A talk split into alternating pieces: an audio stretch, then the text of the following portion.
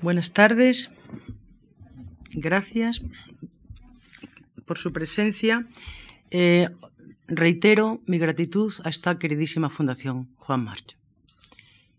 Y también a todos los colaboradores que han hecho posible eh, bueno, pues, eh, el libro que, que, vais a recibir al final de esta lectura poética. El alma de este ciclo, Antonio Gallego, a todos.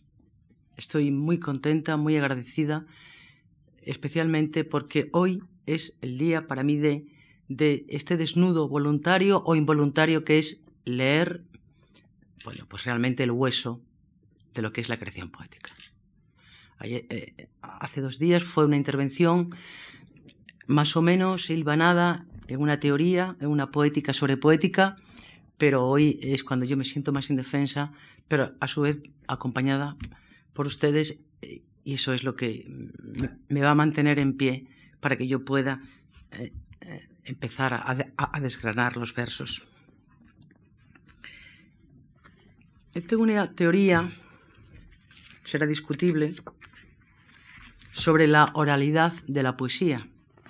La poesía es música, pero a veces el texto poético insistente e intenso necesita respirar, igual que necesita respirar en la cuartilla en blanco, y porque mm, el poema, el verso, también tiene su materia, su arpillera y un vocablo, tiene luz, tiene color, una coma, cómo se pone, y cuando hago una lectura poética, Mm, relativizo la eficacia de la, de la oralidad. Y entonces el consuelo es que lo veáis en el libro que vais a tener. Voy a hacer una lectura poética ajustada, ajustada a la intervención del, del, martes, es decir, cernida en poética sin romper ni la cronología ni lo que está escrito en poética, que es poema sobre el poema. Habrá alguna licencia que voy a tomarme, pues por ejemplo leer un, poema de un libro que no glosé hace, hace dos días porque realmente no había tiempo. Empiezo con, con los poemas de mi primer libro, Celda Verde, 1971, poemas antes que, que Lugar Común, que fue el premio Donais. Y este primer poema lo titulo Niñez ayer. Empecé en el campo a construir dos barcas, una para el viento, otra para mí, y nací desnuda para pasar de barca a barca surcos allí donde dormía, surcos aquí donde ya no duermo, surcos que prolongan la existencia de mis brazos. Bajo el sol, mi cuerpo al atardecer, con futuros poemas cubriendo un canto especial de mariposa. Reñía y saltaba entonces como los peces, y tenía un rincón para escribirme a solas, como de niña a niña y me perdía ya por donde voy ahora sin saber qué era el viento contra mi ave o era la barca a punto de convertirse en viento. Entonces no tenía entraña mi palabra, pero tenía frente y un espléndido cautiverio de sol y hechizo y palabras sin despertar del todo el misterio de un pozo que yo llevaba entre enredaderas. Mi primer poema lo dediqué al junco, a la veleta en el horizonte, a mis perros que ya corrían para alcanzarme y morder de mi gaviota. Mis sueños confundían los rincones de la casa, o eran las esquinas puntos bellos para nacer o labrar un verso a la sombra. Recorría eras y un pantano de color gris cuando empezó mi amistad con la gaviota, gaviota o palabra mía que picoteaba mi frente. Mi amor había caído en paz, como la prolongación del sueño, y veía a la hormiga y ya podía pensar, lleva luto, o me entristecía la higuera, abierto sus frutos a cualquier insecto. Sus frutos dulces, que aún no eran mis senos, olían a prisa de crecer y entristecerme. Ya entonces tenía poemas, poemas ocultos, como los de tantos niños que se esconden de sí y escriben su llanto en la primera mirada a su sexo. Pero yo tenía estos y otros poemas, llevaba un pozo de enredaderas y el cautiverio de la palabra. Hasta que un día dormí con mis brazos definitivamente abiertos para decir mis cosas en el poema que llevaba a flor de esta boca caliente. De ese primer libro, aquí hay poemas de los 18 y 19 años, voy a leer uno muy querido porque es la radiografía de un tiempo de mi vida.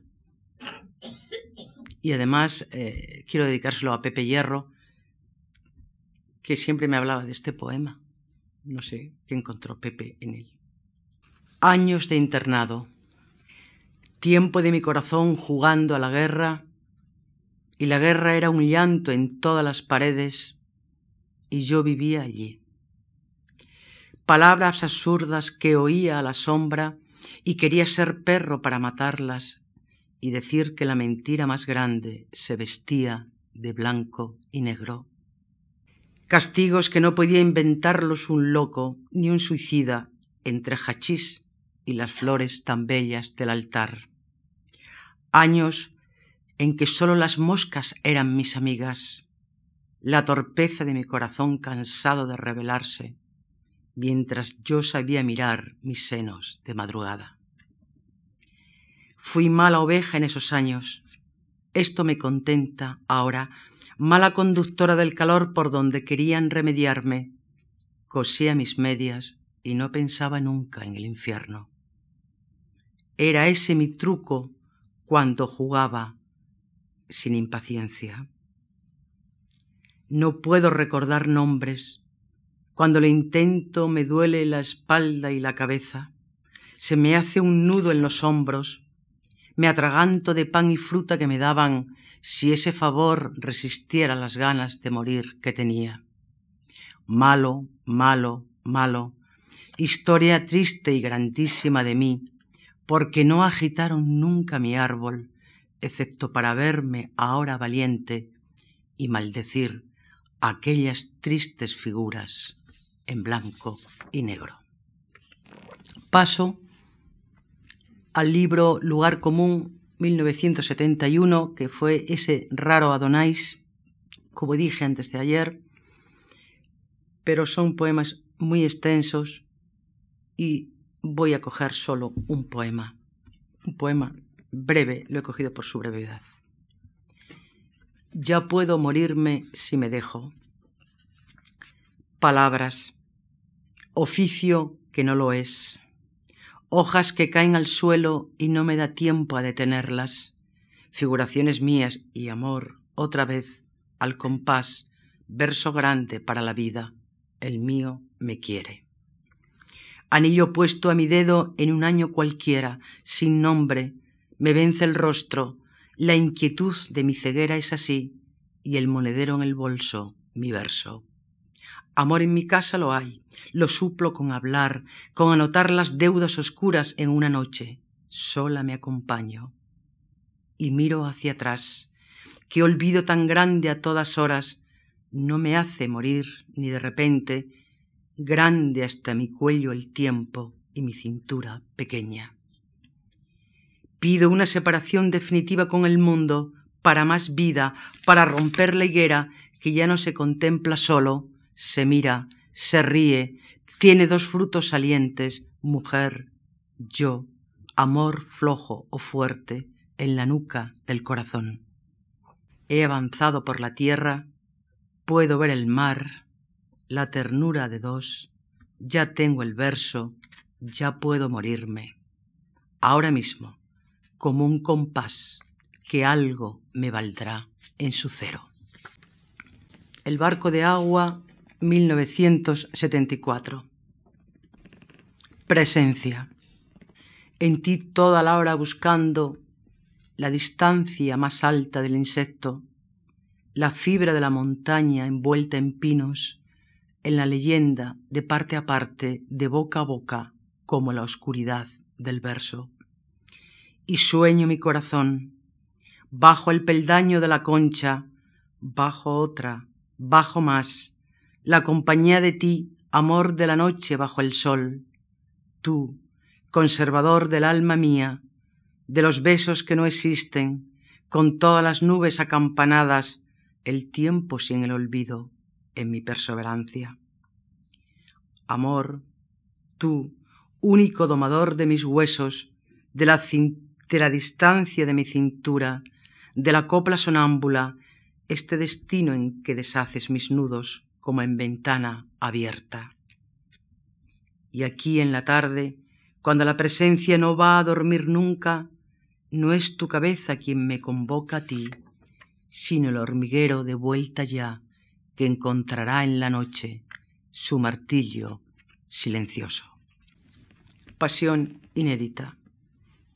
Este libro está referenciado ampliamente en la poética, que veréis, pero ayer, antes de ayer, perdón, no tuve ocasión de, de glosarlo y he cogido un poema donde también hay poética, aunque es un libro no de esa estructura mantenida y, y consecutiva a lo largo del tiempo. A contramoda. No lo olvidéis, a contramoda escribo. Siempre a contramoda peino, calzo, vivo. Y si una sola vez no lo pareciera, castigadme definitivamente.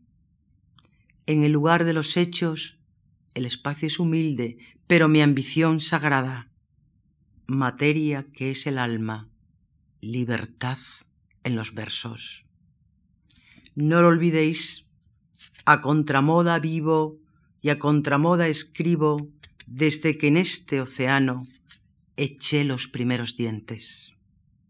Atreveos ahora a pisarme las alas, tan granadas y fijas, mi cuerpo en los cielos de la palabra a solas. Entramos en el vértigo de las poéticas, en el vértigo de una concepción unitaria, de una visión de la creación, es decir, el poema que glosa la propia materia de creación. Habitable, primera poética, que fue Becca March del año 77, precisamente. Y de todo habrá en el libro habitado, con el amor permanente y el amor dividido. Aquí voy a crecer para las hojas de más de un mundo hablado a la intemperie y puedo engañaros con esta escritura que hace su batalla porque los orígenes me empujan y es cumplimiento a que esta libertad está hecha para tomarse si la saliva penetra en la cuenca de los ojos. Es el placer de haber perdido la memoria y de haber manchado la soledad. Lo merezco como leña al fuego de mi pasar al nido. Busco la dificultad y no en cabeza ajena y en esta apropiación tengo ese valor que invita a tomar el pan del suelo y la araña de los rincones. Habitar es ir perdiendo el rumbo a tiempo en los metales del vacío colocado sobre la romana balanza. Si existe huida por quien claudico cercana de su veracidad, es este libro. Si hay látigo que ha querido ir por los deseos de mi tiniebla, él no lo pondrá todo en su naturaleza. Y si un enjambre de corazones nacieran de su estatura y de su abismo, todo ello me mataría. Aquí traigo cerezas del océano vegetativo, tan revisable, acuciante, resbaladizo. en el dominio y callejeo forzosos, sino a quién iba a pertenecer la cercanía de estos sueños que se orean en la materia de unas páginas de penetración de mi tiempo, mi tiempo, el de un ave en tarde de cocina nublada. El recogimiento es tanto que puede resultar computable. Así que parto de cero en mi, en mi convencimiento de lo practicable. La cultura me desvanece, también la caminata de la cabra. Leyendas semejantes las he llamado como a él, habitable y ciego.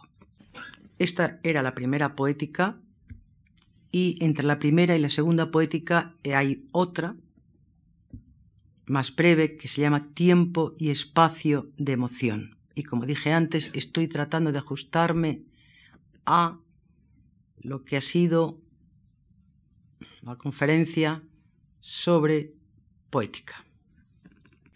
Ella y sus ojos. Lo mejor de sus ojos, mi constancia. Deprisa quiere en madrugada mi ofrecimiento.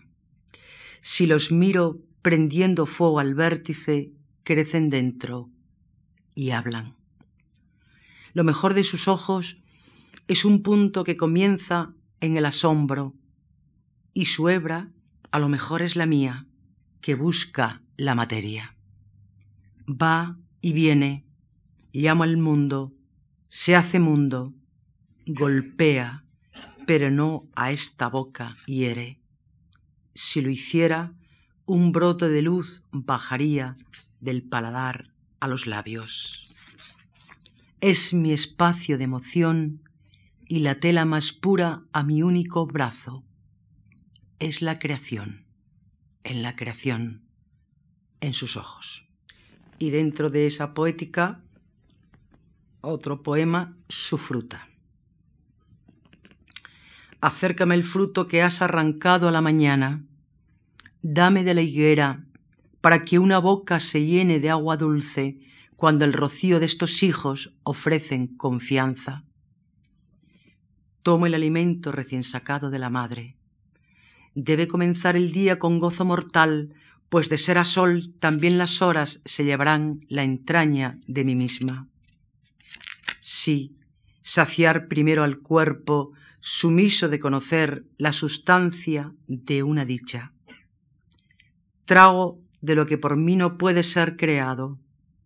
Me mancho con la vida de otra sangre y cierro la puerta para que no veáis que sufro la gula, tal vez la condena de un verso decidido en dominar al fin su carne. No he traído tendido verso, que sería la segunda poética. Bueno, paso a no escribir, que es la cuarta poética. Este libro es la afirmación desde la negación, porque el libro se llama así, no escribir. Digo no escribir y conspiro con la ausencia real donde algunos años se plegaron a otra melancolía Daba pereza seguir buscando el gemido de la creación. Daba rubor sembrarme el cereal que después la mano podría cortar bajo los cielos. Preferí olvidar palabra, instinto, su oración, cauce que iba a devorarme si no olvidaba bien la carne blanca sobre la que ahora vuelvo. Pero escribía en la calle. Dictaba todo lo posible entre el aire, sin sabiduría. Y encontré una suerte de vivir de andamio puro, solitario, hasta hacerme con el torreón de otro conocimiento. Si viene ahora un poema, el oro de la escritura nacerá de lo insignificante, aire a punto siempre de olvidarse y perderse. Extractar el paraíso ya no es aventura para mí en la creación de las sombras bien sangradas. Solo me interesa un puente de inocencia, de salvación, el humo que no nacerá humo, la velocidad silente en el alma de los días que no pueden conquistar un verso. En la llanura del cielo preferido, vivir sin ambición de más paisaje que el interior y su conjunto, como este viento circular de hiedra en el altar de una soledad perfecta. Y quebrarla pertenece a la poesía. Ese fue el gran error de la inteligencia, el error de los muebles que ocupan su sitio, el madrugar de los pájaros y colocar sus estrellas para mañana, el agua atrevida de los mortales que alargan la mano para construir un verso. Extractar el paraíso, aunque no me creáis, ya no es aventura para mí en la creación de las sombras, bien sangradas, pues en ese solar está el mundo y nadie más. Dentro de este poemario No escribir, de nuevo poética sobre poética, amor sobre amor, bondad, obedecerla, amarla, me subyuga siempre.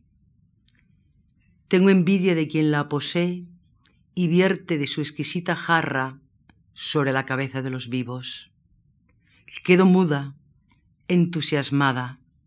Quien la posee puede llevarme a los repechos de los montes para curar las alas del insecto y la rosa pues ella sabe darme claridad y emoción humanas.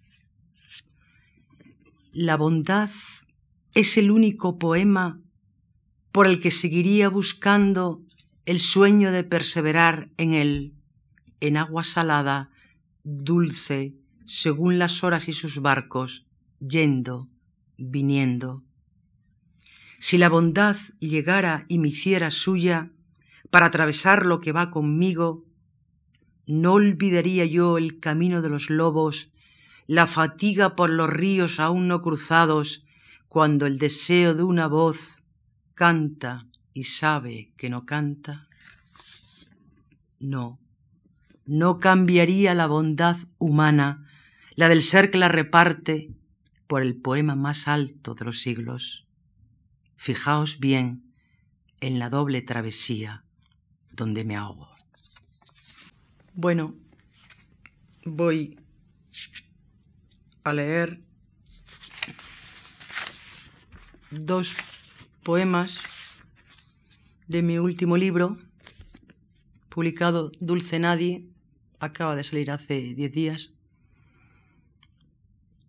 Ya hablé de él, lo considero el libro de madurez, el libro de recapitulación de toda esa lucha con la materia poética, ya desarmada ante ella, ya sumisa ante ella y ya perdida de nuevo ante ella. Dulce nadie. No deben explicarse los poemas, pero hoy, en este momento, me voy a permitir ese pequeño lujo o esa perfecta ignorancia.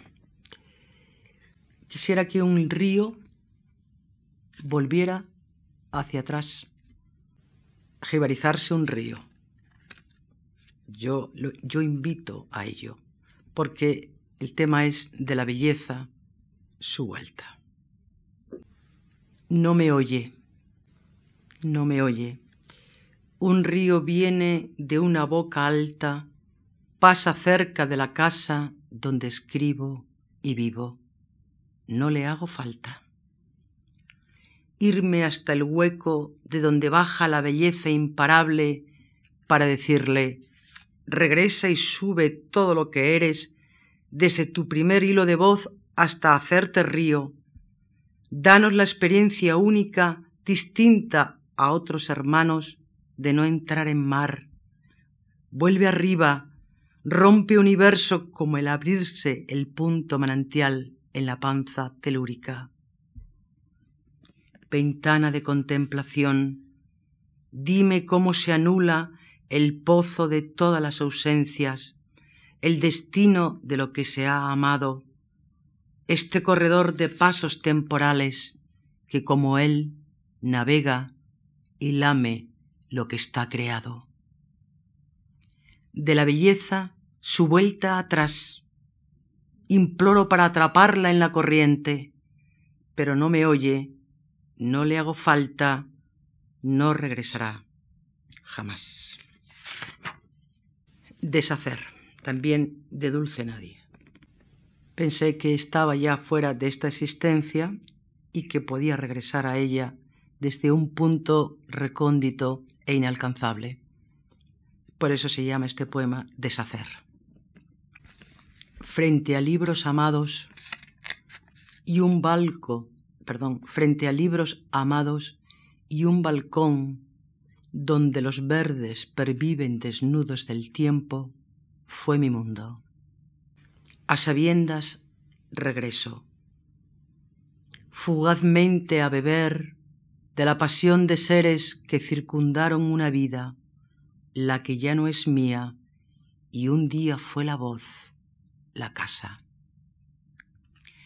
Este nuevo cuerpo del deshacer que soy corresponde a un extraño regreso, desvelarse otra vez al antiguo ser que fuiste, veloz, pero otra vez aquí.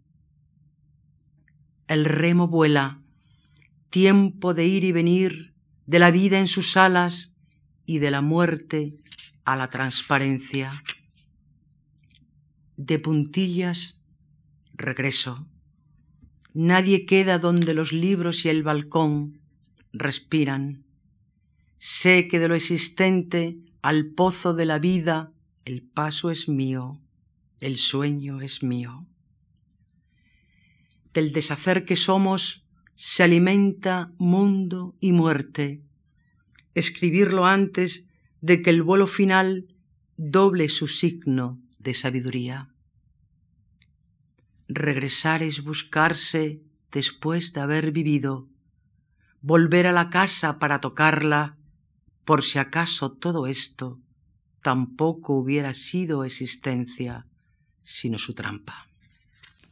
Y voy a terminar la lectura porque sigo pensando que la catarata de imágenes y de aliento, si el poeta la soportó mal, la música del verso también debe respirar.